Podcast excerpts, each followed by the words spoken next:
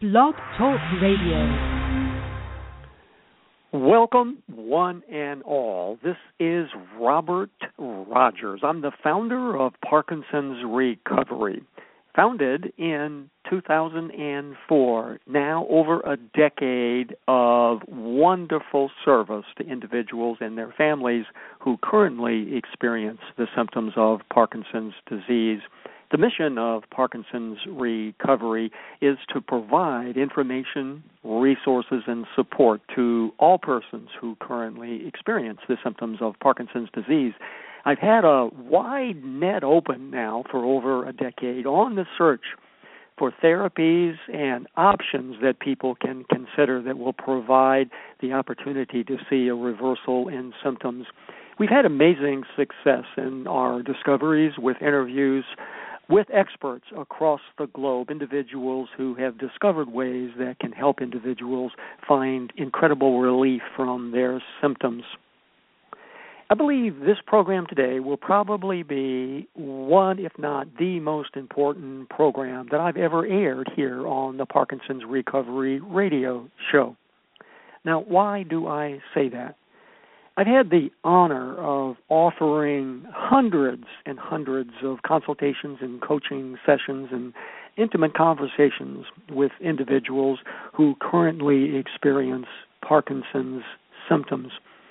I have to say, I think I know a great deal more about the factors that impact the symptoms that really than really any other healthcare practitioner most practitioners only have the opportunity to spend 10 at most 15 minutes with each of their patients.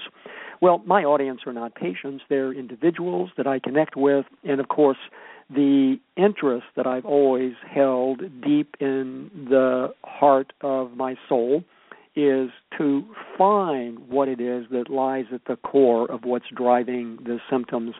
My mother experienced Parkinson's symptoms that were quite debilitating she ultimately uh, died of a horrible uh, stroke that put in, her into a coma for a couple of months.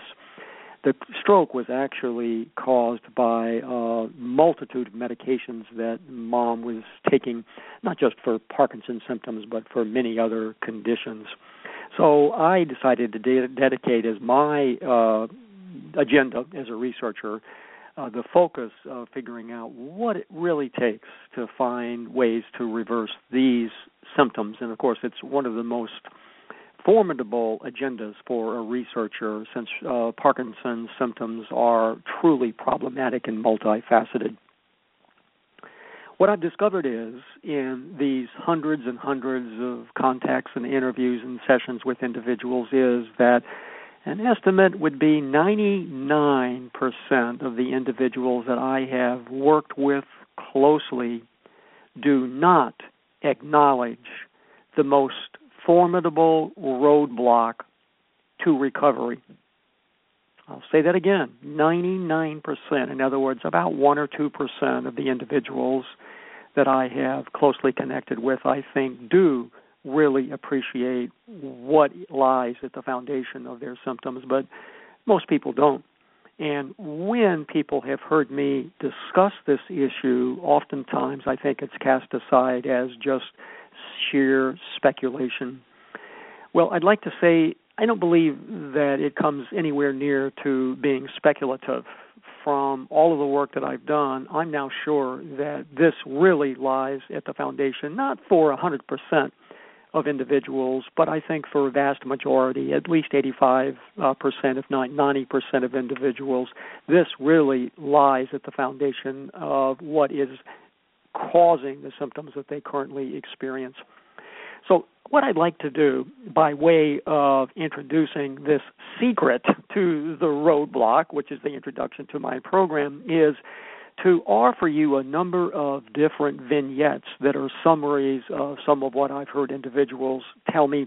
Now, this is not a report of any one individual, but it's a summary of many, many different reports that fall basically into into the very same category. So this is the way the discussions typically go.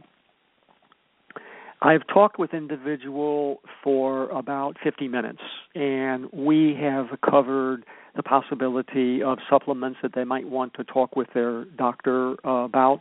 We've discussed issues of exercise, of perhaps toxic substances that they might be exposed to in the form of hair dyes or soaps or shampoos or laundry detergents.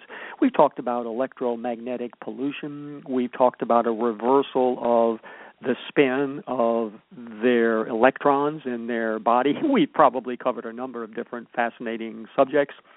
I can hear in the person's voice an underlying sense of extreme anxiety and stress.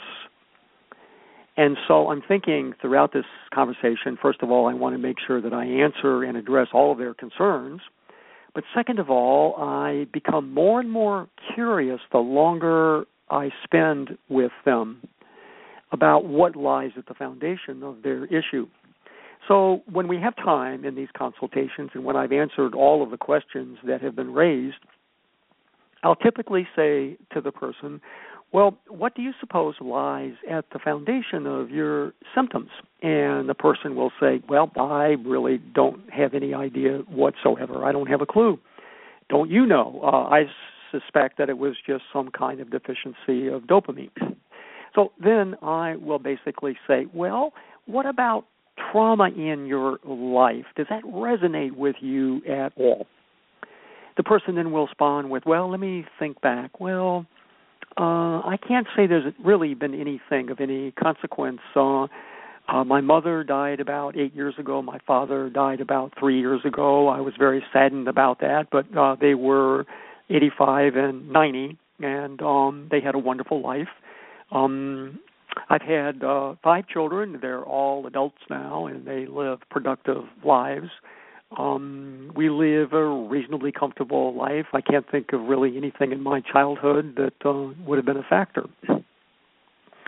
So I'm patiently listening and waiting for any indication of perhaps an event that might signal the reason why the person has such extreme anxiety and stress. I can hear it in their voice. I know it's there, but I just can't quite figure out I wonder what the origin of that is. So when the person goes through everything that they can remember in their life, oftentimes I'll then move to the next possibility. So with the person, then I might say, well, and now we're about at the 58 minute mark of about an hour session. I'll then say, well, perhaps there's something that might have happened in your family system that might account for uh, a lot of trauma that a residue of trauma that you currently carry in your life. Long silence, and then what the person reports back is, "Oh, well, all members of my family died in the Holocaust." I take a big gulp and wipe the tears off of my face and I basically say to that individual, well, there it is. That's the reason.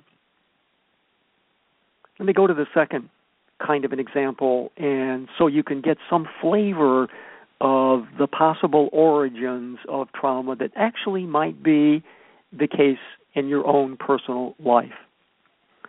A person reports that their symptoms emerged about two and a half years ago, and they explain what the symptoms are. I'll then ask the question tell me what was happening approximately six months or so before the first symptoms actually presented themselves.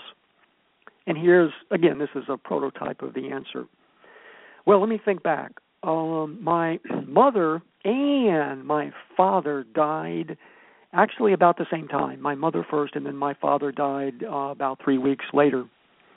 I got a divorce at the same time. I moved, and my dog died. Whew. Another big silence for me as I take a big breath.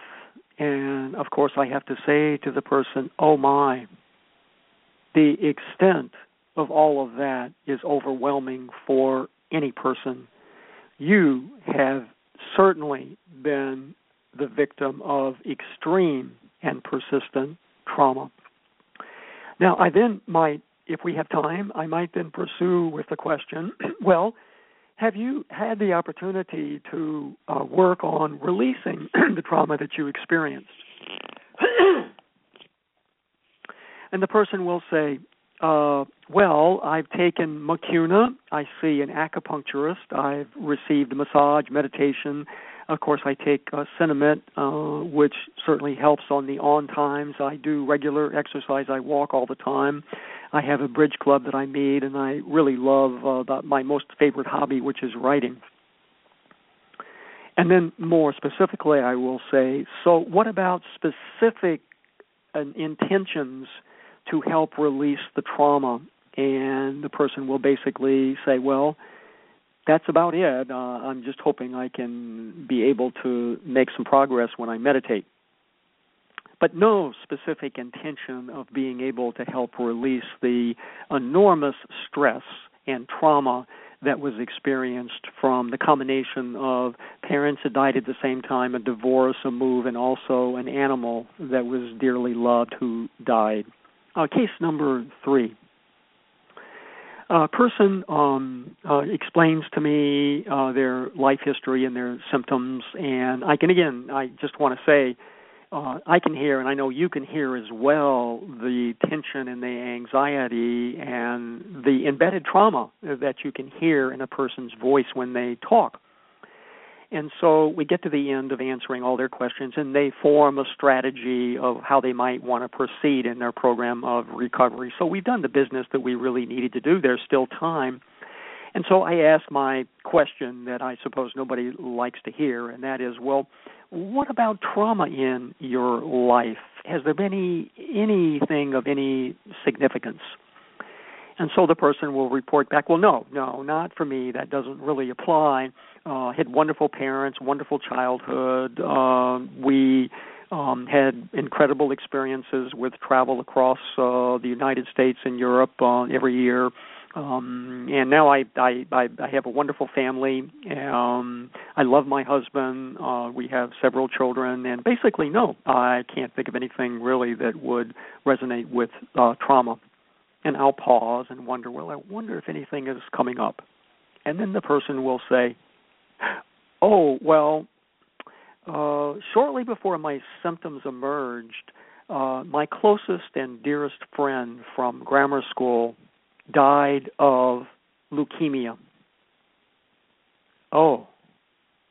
And then I'll pause with a long silence, and the person will then follow up with, Oh, uh, and that's right, uh, my sister uh, actually died of a horrible motorcycle accident when she was 16. There it is. That's the trauma that triggered the symptoms. Here's another example.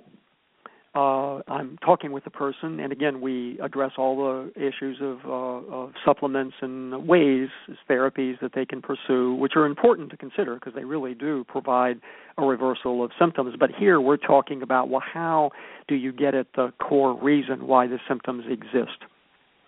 And the person will say, uh, well, in terms of trauma, and of course, when we talk about trauma, we're talking about physical traumas, we're talking about emotional traumas, we're talking about mental traumas. So it's a pretty large category.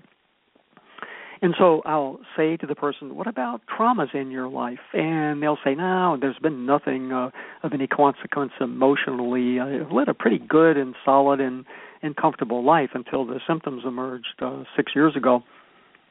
pause and they'll say, "Well, um, boy, about eight years ago, I was in a very serious automobile accident. Uh, the doctor said that I almost died, um, and uh, apparently they had to really patch my head back together."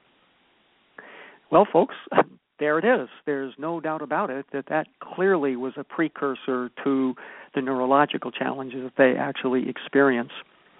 And by the way, as an aside, for those of you who have had physical accidents, whether they were from falls or riding on motorcycles or basically stepping off of a curb and then falling by accident. What I want to really emphasize is that if you can get to a craniosacral therapist or an energy healer as soon as possible after the accident, I think you will be amazed at the repair that can follow. What happens in accidents is the there's a huge hole that is formed in the energy field. It's literally a hole. There is no energy that's flowing through the actual physical place of the accident. And so what happens is there's no energy running through there. The body begins to really begin to crumble. Uh, bones break and fracture, and muscles begin to go hay- haywire. So if you can, as soon as possible after a physical accident, get some energy work done, uh, I think you'll be amazed at uh, how quickly your physical body can repair. Most people don't do that. Of course, they and they need to. They go to the hospital and they get sewn up, or they get the bones that are put back into place, which needs to happen. Uh, but they don't go to the next step, which is to get some relief from that physical trauma. What also happens in accidents is that there's inevitably whiplash. Whiplash winds up disconnecting the connection of the main controlling organs of the body, the pituitary and the hypothalamus, with, for example, the thyroid and the other organs, which means that the body does not even recognize what's out of balance. The body doesn't recognize the heavy metals or the bacterial infections or anything else really that's seriously wrong. So you've got to heal the whiplash if you want to get your body back up and running and functioning as it was intended and designed to function. So physical accidents can have a profound impact on the neurological system. Uh, example number five, and again, this is not about any one individual, none of these are. These are just composites of the many stories that I've actually heard. Person says, well, I was involved in a very high exposure court case. Lots of money. We're talking millions and millions and millions and millions of dollars that went on for several years. And in this particular uh, case, I was the expert witness. It was a horrible experience. My reputation was tarnished. Uh, my expertise was challenged. The lawyers uh, ferociously attacked my integrity day in and day out because my uh, testimony uh, was critical to the final decision that was actually reached. And then, of course, shortly after the conclusion of the case, which in fact this uh, particular person won uh, for their client, uh, the symptoms of Parkinson's disease emerged. Next example uh, this person basically explains lots of ways where they happen to be claustrophobic in other words, they can't tolerate any particular situation where they are closed in to a space. In fact, they can't even ride in the back seat of a car. And of course, then what oftentimes I'll hear is the question, well, do you think this might have anything at all to do with my Parkinson's symptoms? And my response in all such questions like that is, there it is. Another example well, in terms of trauma, after I ask that question, the person will say, um, "Not really. Uh, there hasn't been very much at all."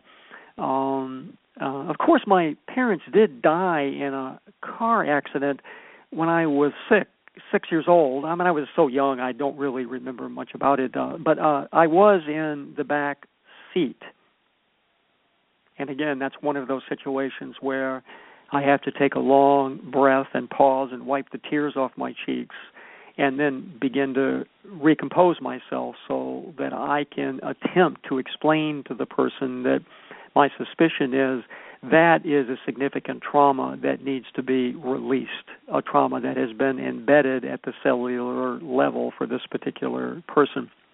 Now, I might also add what happens with trauma is that there is often the identity of something that the person is eating or recently ate or is exposed to at the time of the trauma. So, for example, in this particular case, if we really investigated it closely, it's very possible that what we would discover is that the child in the back seat who was six years old was eating peanuts at the time of the car accident. That's a child who will have a life threatening allergy to peanuts because of the connection of the trauma to the death of their parents in that car accident. So a lot of people think of allergies as something that's just physical. You know, your body is just responding to something that it has an animosity to. But in most cases, allergies are actually connections of trauma. So there may be a smell uh, that something is is a, is affiliated with a past trauma of course, much of this is not conscious, so you're not really aware that the smell is triggering a trauma or a sound can trigger a memory of a past trauma. So it's not that you're actually aware that's what's happening, but if, for example, you are sitting in a restaurant and having a wonderful time with your family, and all of a sudden you begin to have some really exaggeration of your symptoms just coming out of the blue, well, it's very possible that something that's happening in that situation is triggering the symptoms to flare because there is an association of a past trauma. It may be the music that is playing in the restaurant at the time. It may be a person who is sitting in a table nearby who remind you of somebody who is again connected to a trauma, perhaps somebody who was abusive to you, either physically or mentally. It could be a smell in the restaurant. It could be something that someone said in the conversation all of a sudden triggers the emotional implant of a past trauma. Now, let me go to a final synopsis of the kind of discussions that I have with uh, individuals um, I'm talking with an individual, and again, if I could just stress, uh, we talk about many important topics in terms of what they can do to find relief from their symptoms. But again, I can hear in their voice this enduring and persistent and profound stress that I'm guessing must be tied to a trauma in their life from somewhere. So, again, if there's time, uh, I'll always ask the question that I think is not very welcome well, what about trauma in your life? And so uh, the person will pause, and I think there's probably a bit of resentment that I ask the question, and they'll say, "No, no, there's absolutely nothing that's happened in in my life that I can think of." And then I'll press it with, "Well, what about physical accidents?" No, no, nothing like that's ever happened. No chronic illnesses. I've been healthy my whole life. No accidents. Uh, and so no emotional issues that you can think of that occurred and again the person is is very clear that nothing whatsoever has ever really happened. So because I'm because I'm just dog-eared and and persistent, and I'm thinking, gosh, there's got to be something there. There's got to be a trauma that lies at the foundation of this person's symptoms. And so then I'll go back further and I'll say, how about your birth? Was that an easy birth? The person will then say, well, uh, yeah, my mother did say it was a cesarean birth. And I'm thinking, oh, okay. Well, and I'll tell the person, well, cesarean births for a child are very, very traumatic. So that clearly would have been a source of trauma for you. That certainly is not a memory that you have because you were so little, but I can assure you that the experience is embedded at the cellular level in your body. And then I'll go back further with this person because I'm thinking, well, that's probably going to be a, an explanation that doesn't fly. And I'll say, well, how about when you were in embryo, when you were being formed during that nine months in your mother's womb? What was happening in your family system? What was happening with your mom? And the response is, well, uh, as I understand it, my father was serving in Vietnam, and uh, and he was pretty seriously injured. I think right when I was an embryo, and um, and when he came back, uh, he had lost his leg. And again, there's a big pause from me and a big breath in and out so that I can collect myself. And then I really have to respond with, well, think of the impact that had on your mother, and of course, the impact that your mother had on you as you were growing inside her womb. So there are many experiences that we have uh, that may not be memorable, and we don't acknowledge them as being of any consequence whatsoever. But I can assure you that, especially for a, a child at the tender age of two months, an embryo, or perhaps three or four or five years old, the experiences that I've just reflected on have serious and profound consequences on the energetic viability of uh, the human energy field. And no, it doesn't basically affect the, field oftentimes in the early stages of life, but as we get older and as we age, that really does have a profound impact. Now, I also hear many stories from individuals and they follow the this kind of template what the person will say is well i've got this strange issue with sometimes my symptoms are always worse when i and then again it depends on the person but they might say well when i'm in the grocery store or they're always worse when i am at work or the symptoms are just always worse when i am at home and so, what I'm always curious about is, hmm, okay, so if the symptoms are always worse at home, what is it at home that is triggering past traumas? Is it that there's somebody at home that basically is the source of the trauma or reminds you of the trauma? Is are there some physical presences of objects like chairs or tables? Uh, is there something uh, that also reminds you of a trauma that might have occurred at home itself? Are there smells? Are there sounds? Are there objects? Or is there just a, a thick, dark energy in the home?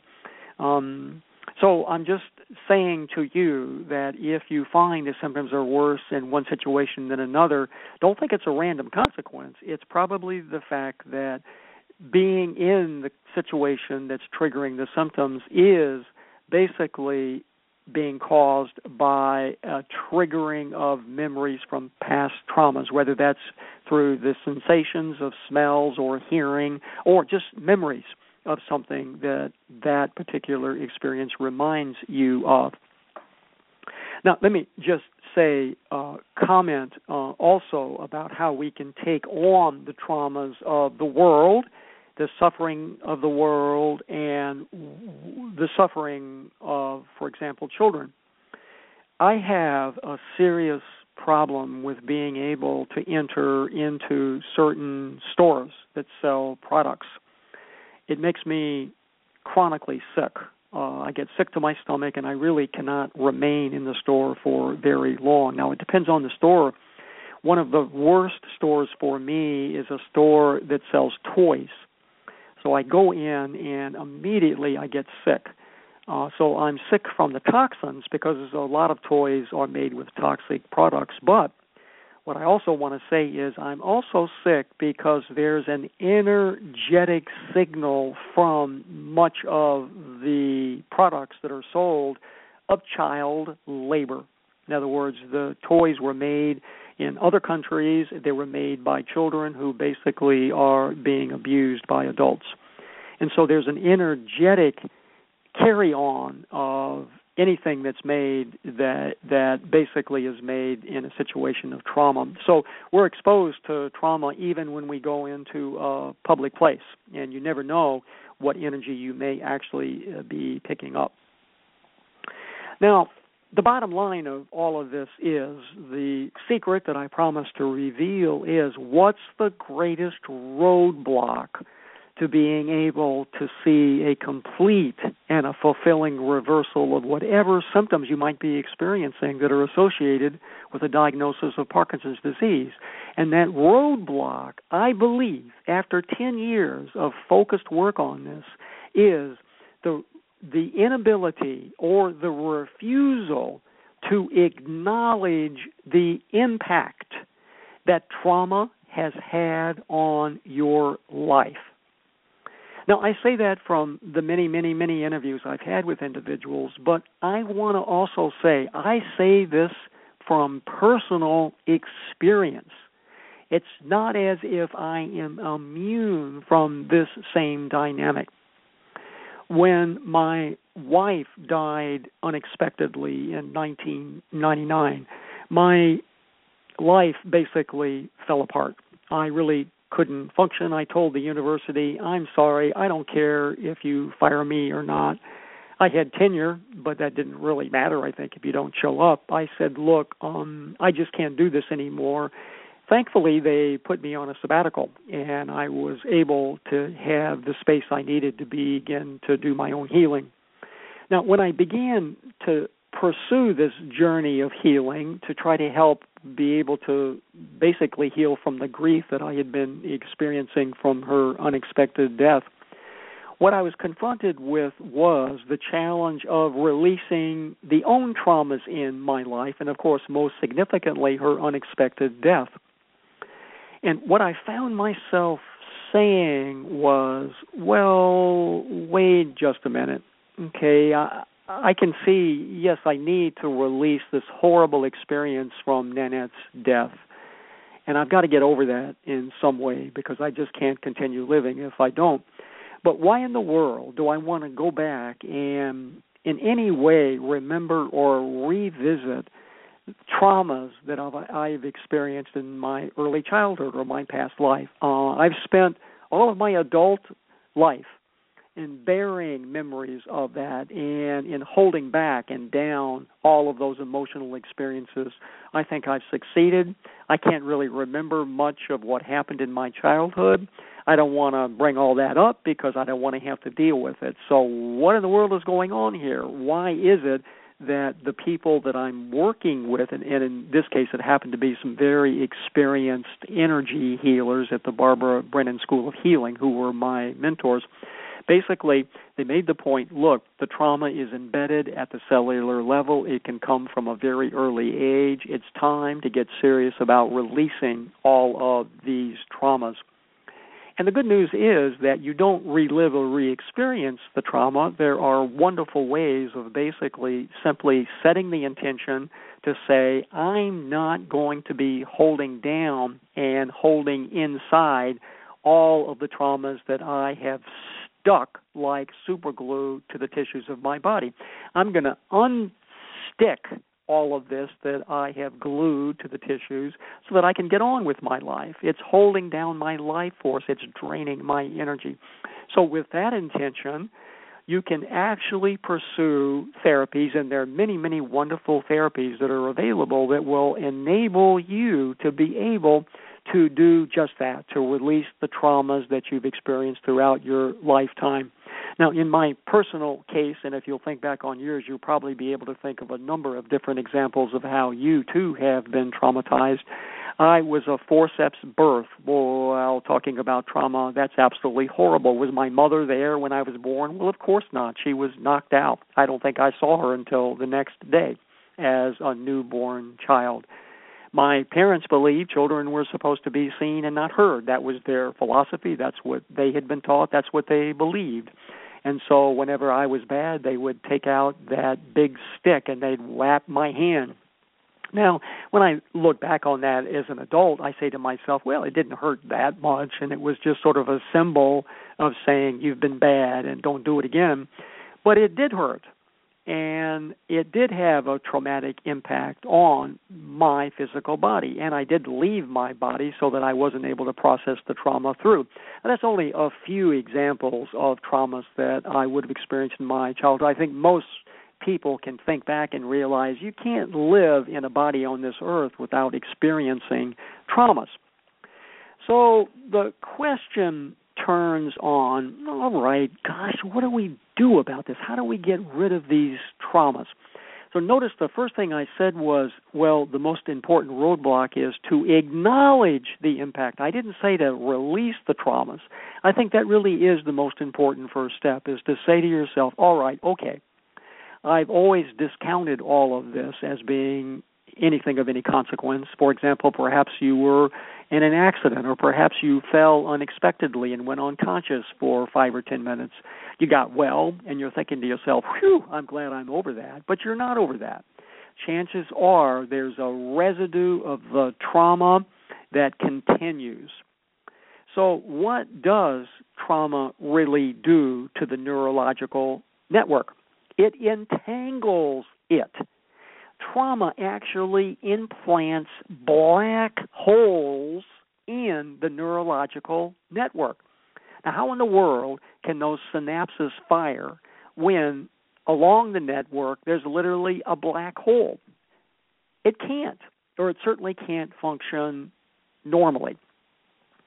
Trauma reprograms the neurological system so that it basically churns around in circles. There are negative feedback loops that are created. It has a profound impact on the viability of that very sensitive neurological network. Now, the next thing that I want to emphasize for everyone is when you have tremors, most people feel like, oh my God, this is horrible. My body is wearing down and breaking. My body is broken. I've got to somehow suppress what my body is doing because it doesn't know what it's doing. I think in most cases, here we're talking probably 99%, when you have a tremor, your body is doing everything it can try to do to release the trauma. That's the body's way of releasing traumas. And so when you are suppressing the tremor, what you're doing is you're burying the trauma even deeper into the cells of the body. That's what you're doing. And so obviously, you're going to find that over time your trauma will persist. The tremors will get worse, even if you have viable strategies that suppress them through whatever that might be supplements or medications or whatever strategies that you found have been useful. So, tremors actually are a sign of the body's attempt to release trauma. And unless we acknowledge that and unless we facilitate that, the trauma will remain embedded. The memory of all of that trauma will remain stuck in your body. When we are traumatized, we oftentimes, or if not always, stop breathing it's a wonderful strategy because it allows us, particularly when we're young, to work through and survive the trauma traumas that we experience, whether again they're emotional or physical, or uh, whether they are mental. And so we stop breathing, and what happens is, well, the trauma then all of a sudden, instead of flowing through, the emotions get stuck in our body, and they don't get unstuck until we set the intention to release all of that which has been embedded and stuck to our cells. Now, what do you really do uh, to release the trauma? And what I want to say is, I've done a great deal of work in trying to provide options for people that will enable them to take responsibility for doing this work themselves. You will not see success with releasing trauma unless you set the intention to make it happen. Many people have heard that going to a Bowen therapist or going to a cranial sacral healer or going to an energy healer can make a huge difference in providing a reversal of symptoms. And the reality is that's true. If you go to any one of those types of therapists, what you will see is a temporary relief of symptoms. It's well worth going. When people see such therapists, what they will oftentimes do is they go in to their therapist. The therapist will say, Why are you here today? What do you want to see happen? And what, and this may sound very familiar to you, what the person will say is, Well, I find that I'm dragging my left foot and the tremor in my right hand is just really driving me crazy and I'm having problem taking my fork up to my mouth when I eat. And so the therapist said, "Okay, well we've got those physical issues to address." And so they get to work on that and they facilitate the flow of energy through the meridians of your body that will facilitate a an ability of your left leg to move more freely, a reduction in the tremor of your right hand, and the ability of you to pick up the food with your fork and move it to your mouth. In other words, through the therapies uh, that the therapists have available to them, they can really remove some of those blockages that are in the meridians of the body and really facilitate a uh, better ease of movement for a person who has those symptoms. So you leave and you think to yourself, "Wow, I can talk, I can move better. My tremor is less." And when you go to eat dinner that night, it's much easier. And so it's just absolutely wonderful. And obviously, I'm saying it's well worth uh, the time and the effort to get those kinds of treatments. A couple of days later, all the symptoms are back. And you say to yourself, "Oh no, you know, I was so much better, and now look, the symptoms are still here." All right. So what really happened here, folks? I mean, how come the it didn't take for longer than just a few days? The answer is that underneath all of it is the residue of trauma, which has not been released. Until you release the trauma, the symptoms will persist. There's no doubt about it in my mind. So, my suggestion to those of you out there who are listening to my program is when you do go see your therapist, whether they are Bowen or craniosacral or energy healer or Reiki or whoever that therapist is, what I want to suggest is you think about what kinds of concerns and worries you've been having recently that are tied to traumas in your life. Perhaps you have a child who's a heroin addict, and that brings up all kinds of issues of addictions in your family system. Whatever might be coming up, when the therapist says, Why are you here? What do you want to work on? The intention that will give you the best and the greatest and the most rewarding results will be you can say, I am here with you today on this day and this time to release traumas in my life. And the traumas that I want to start with are whatever it is. My child is an addict. My spouse is abusive.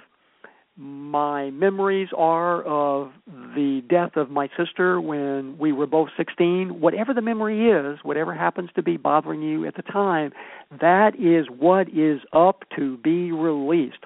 And then get the facilitation of that therapist to help you release that trauma. Let it go. No longer allow that trauma to remain embedded at the cellular level in your body. The therapist cannot, I repeat, cannot do this for you. You are the one doing the work. And so you have to set the intention and you will drive the outcome. So releasing the traumas in your life will yield ultimately to the removal of the foundational reason why you are currently experiencing neurological symptoms.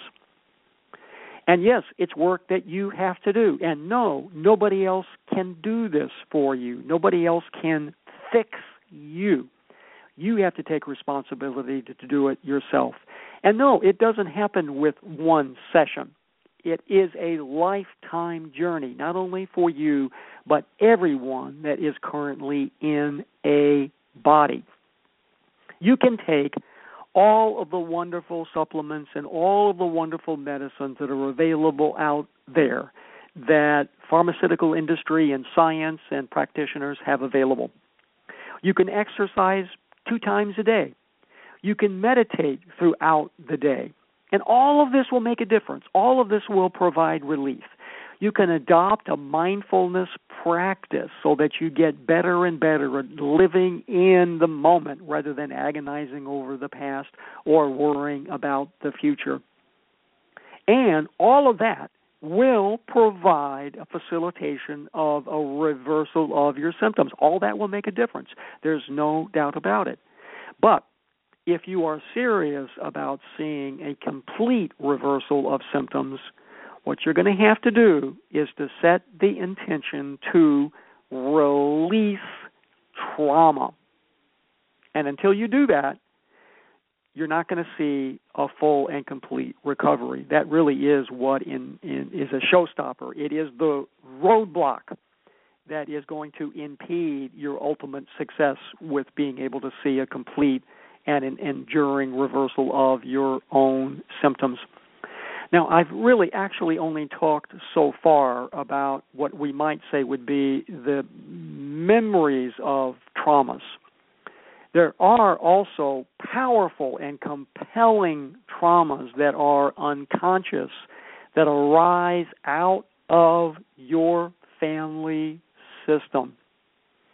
And so that's another source of a trauma that winds up being even trickier and more cumbersome to be able to not only identify, but once it is identified, it can be easily released. So, entanglements in family systems are also sources of traumas.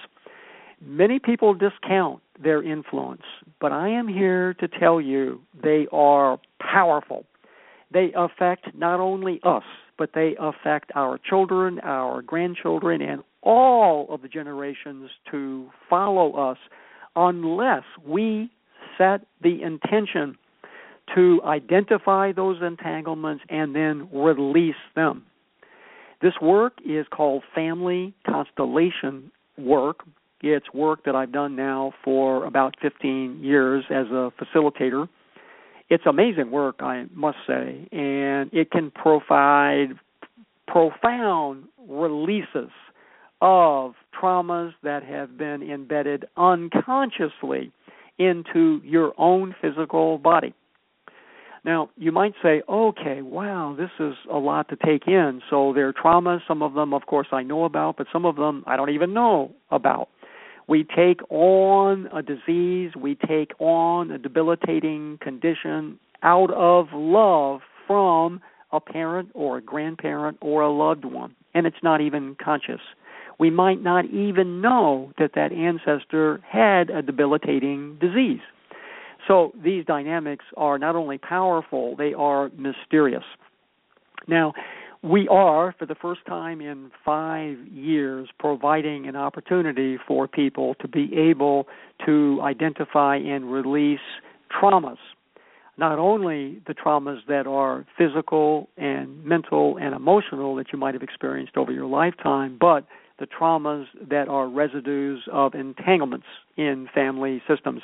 We are doing this again. It's the first event that we've sponsored in five years at the Alderbrook Resort in Washington State. It's about a one-hour ferry ride from Seattle, Washington, and then a short drive down to the resort.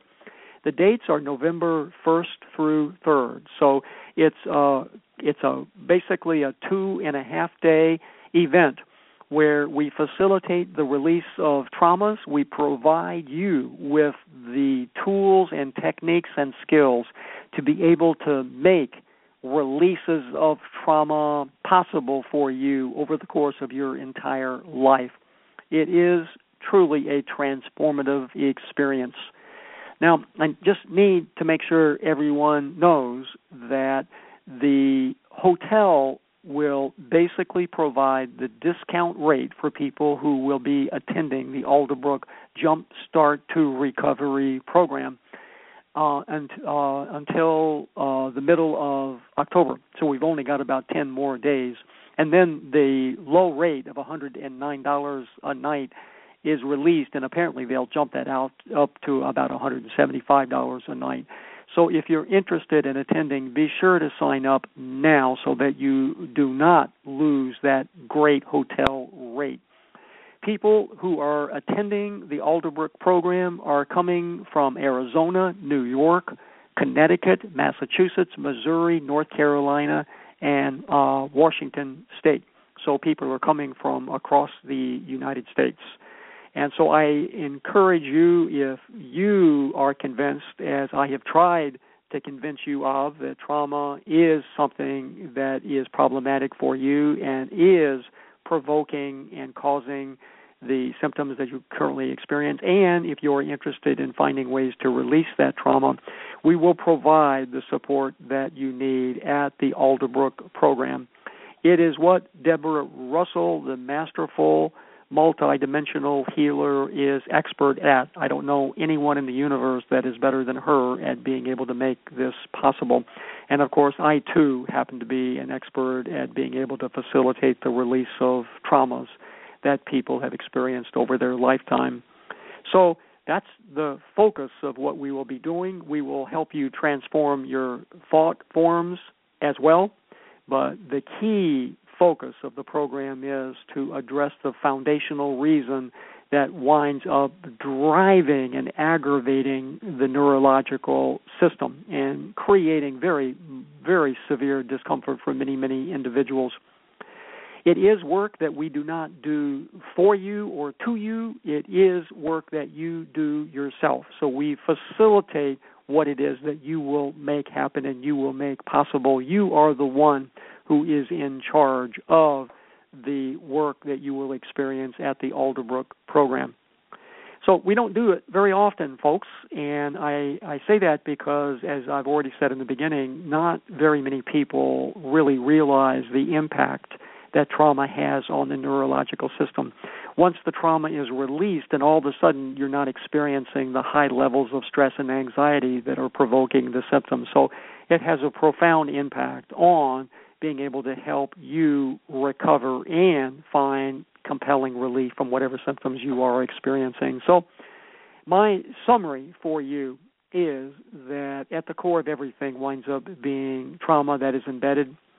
Another option that I want to make sure everyone knows about is the free Jumpstart to Recovery crash course.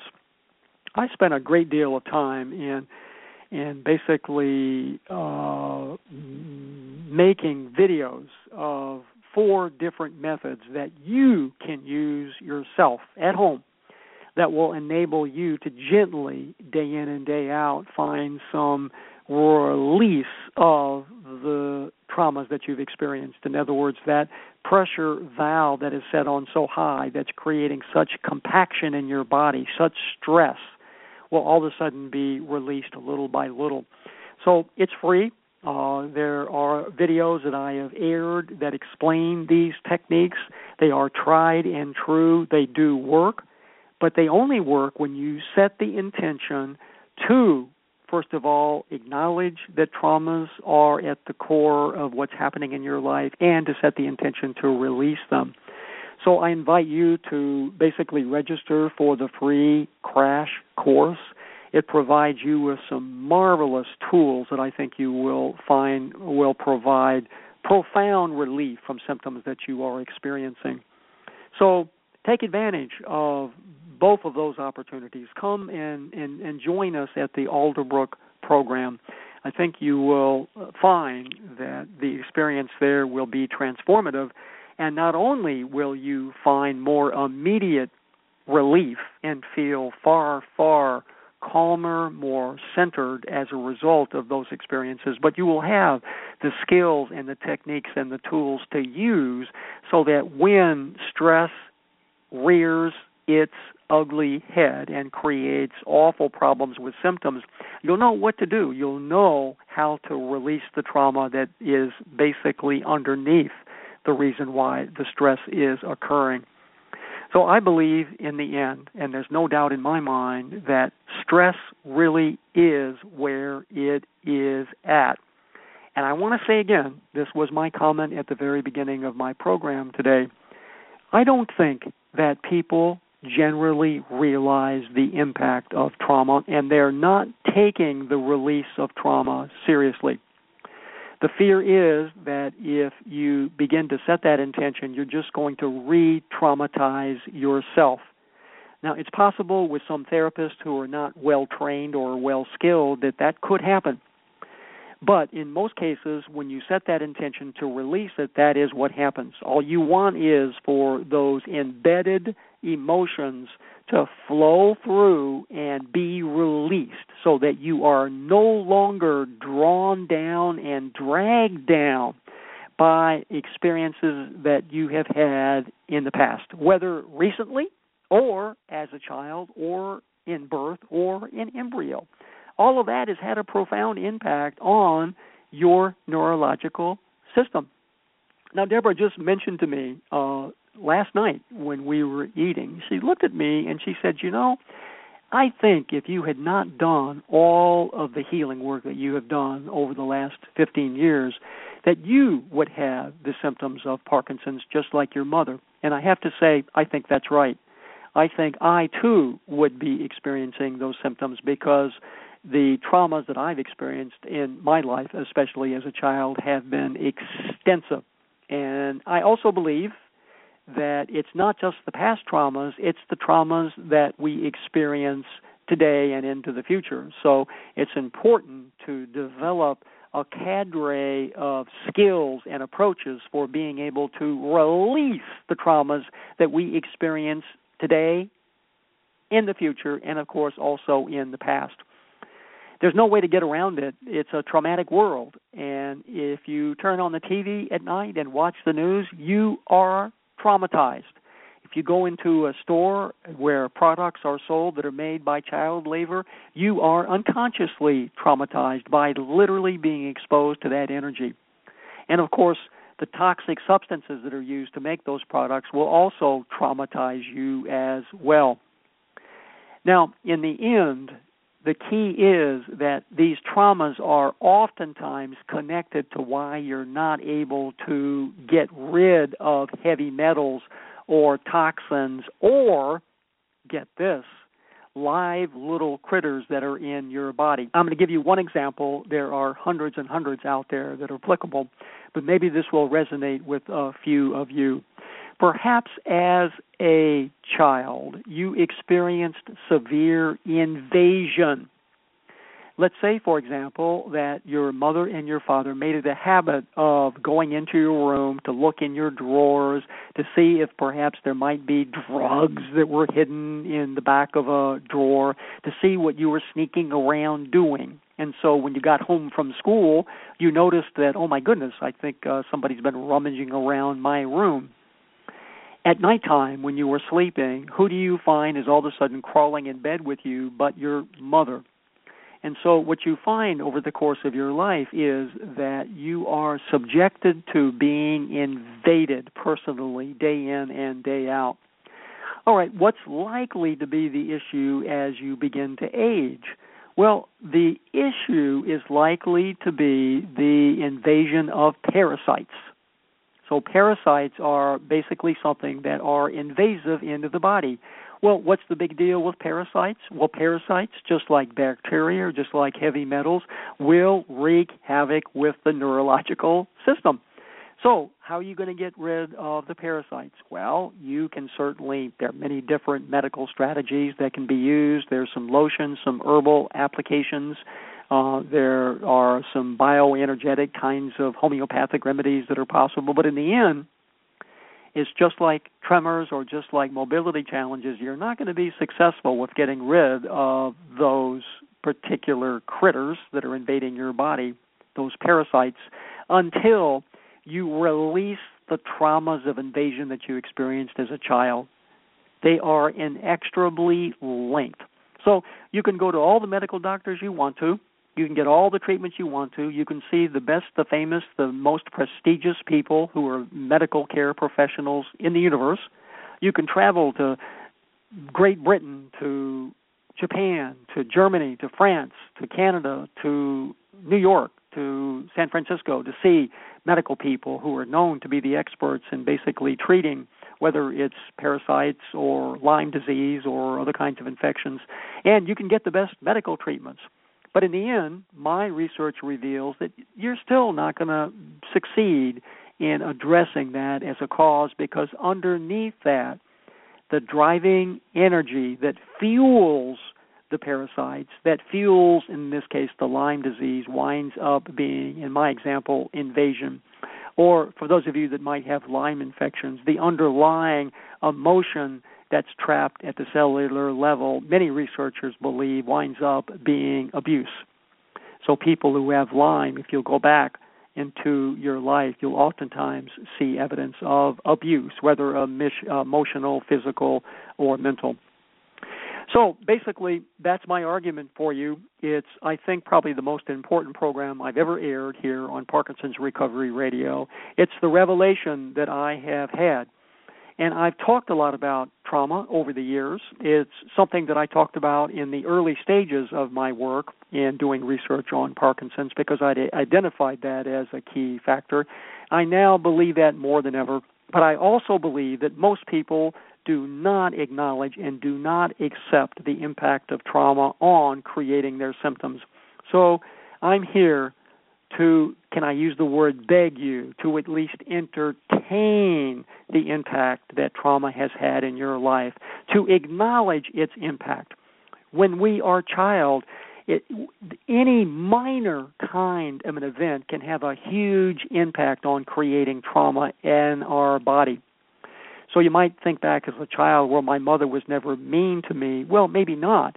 But was your mother even present for you? Were you connected to your mother? Did you feel as though there was a bond with your mother? If not, that in itself is a traumatic experience.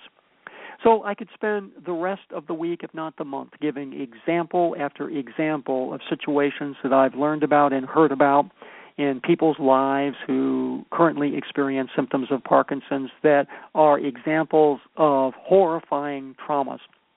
Some of them are not as horrifying, but when you really hear about them, you can see that if they occurred in childhood, that a child would be severely affected.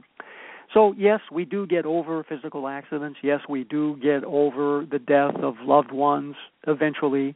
But don't think for a minute that unless we set the intention to release that trauma, that it, it, it basically has dissolved and it's over with. It's not. So when you think about fast traumas, realize that if you are still finding you have feelings that are unpleasant about things that have happened in your life, if you still have high levels of anxiety, if you find you are still stressed out, if you find you are triggered by certain kinds of little events, like somebody perhaps looked at you in a certain way and you found you really got angry or upset, well, there, there's a trauma that's embedded there that needs to be released that is an emotional reaction that other people would not have. That's why, my friends, it is so, so important to take the release of traumas so seriously. It has a profound impact on symptoms. No, when you begin to do the release of trauma work, you're not going to see an immediate release of the symptoms. You might see some release. You might see that symptoms get even worse, more exaggerated. That's a good sign it's a good sign that the body is really getting to work to release the trauma. And I think that's why a lot of people stop the work. So they begin to set the intention to release the trauma. They're really concerned about their tremor. And then when they begin to do the work, let's say you're doing the free crash course exercises, and then after you launch a 10 minute exercise of breath work, or perhaps you've decided to do EFT, emotional freedom technique tapping or perhaps you've decided to do a little uh, shaking in your body, all of a sudden you see, oh heavens, I just did this 10 minutes, and look, my tremor is worse. Well, that made me worse. No, no, no, no. What it did was it it set into motion the body's ability to release the trauma that's trapped at the cellular level. So welcome that. If your body needs to gyrate, shake, shatter, rattle, and roll, then let it do so that means that your body is doing exactly what it needs to release the trauma. Many of you may be familiar with the amazing pioneer, Dr. John Coleman, who's a naturopath doctor in Australia. John was one of the first people who basically had some very debilitating symptoms associated with the diagnosis of Parkinson's disease in the mid 90s and decided he was going to figure out ways to re- reverse all of his symptoms what he reports in interviews I've had with him is it took him three and a half, four years to be successful. And toward the end, just before he found a full reversal, his symptoms began to get much, much worse. He said his tremor was just beginning to just go off the charts. I mean, it was never had been so bad. But he stuck with the work and setting the intention to release the trauma. And then what John reports is all of a sudden, one day, the tremor was gone. In other words, all the traumas had finally been released. That's his experience. And so, as you move into this, what you may find is that all of a sudden, and, and, and, I'm just giving the example of a tremor, we could give an example of any of the other symptoms as well. It may be that all of a sudden it gets worse. Well, don't think for a minute that that means that what you're doing is making it worse. What's happening is the body has to shake, rattle, and roll sometimes to be able to get all of the trauma that's embedded at the cellular level out. So let your body do what it needs to do. Your body has the wisdom to make all of this possible for you. So, in the end, that's the secret that I promised to reveal on my program today. That's the roadblock. That's the showstopper for people. That, my friends, is why more people have not succeeded in completely reversing the symptoms that they experience. Some people have. We've documented some of their stories. Many other stories I haven't been able to document because people didn't really want to make them public. So we've got wonderful reports of people who've been successful. But in each case, the person who's been successful has found a technique or a therapy or a set of therapies that are directed toward helping them find ways to release the traumas they've experienced in their life. I don't know of any ex- well I do know of a few exceptions that were basically tied to some infections that were wind that wound up being the issue. Um, and so, for example, candida can sometimes, once you clear that, can result in a pretty immediate uh, uh, relief. So there are many, many different factors, or many, many different reasons. For some people, no, trauma is not at the top of the list. But for most, what I'm saying to you today is my research finding is for most people, not all, for most people, trauma is really where it is at. So do some self exploration. Ask yourself, is this the issue for me? If so, realize you've got some support resources available through the free Crash Jumpstart to Recovery course that I spent enormous months in being able to build and support and create for you. And then there's also the Alderbrook Jumpstart to Recovery live event where people are convening from across the country and other countries as well to be able to set the intention to see how trauma can be released and to learn more about the skills and the tools that will facilitate a release over the course of your entire lifetime. So it's an honor and a privilege uh, to be here with you today. If you'd like to be able to learn more about the Alderbrook Jumpstart to Recovery program, that website is www. and I'll say it first, jumpstart dot parkinsonsrecovery.com. So the first word is jump start, J U M P S T A R T dot P A R K I N S O N S R E C O V E R Y dot C O M. And I'll say it again. It's www dot jumpstart dot parkinsonsrecovery dot com. Don't forget too that if you go to the main website parkinsonsrecovery.com, that is the portal to all the other many websites that we uh, sustain and provide and support and subsidize that provide information that you'll find to be useful in exploring ways that really will provide you with ways to get relief from your symptoms. That's been the work. That's what we've done. That's what we've been documenting. It's all available. It's all there for you for the taking. So please do just that. I want to thank each of you for taking the time to connect with me today on this show where we have explored the amazing ways that people have succeeded in being able to find relief from the symptoms that they currently experience. And, folks, this is Robert Rogers, founder of Parkinson's Recovery, and that's what's happening on the shores of the Puget Sound, where all the women are smart, all the men are handsome, and all the children are truly loved. Know that by virtue of the fact you've connected in here and listened to this show today, that you too, indeed, are on the road to recovery. May you have a magnificent week.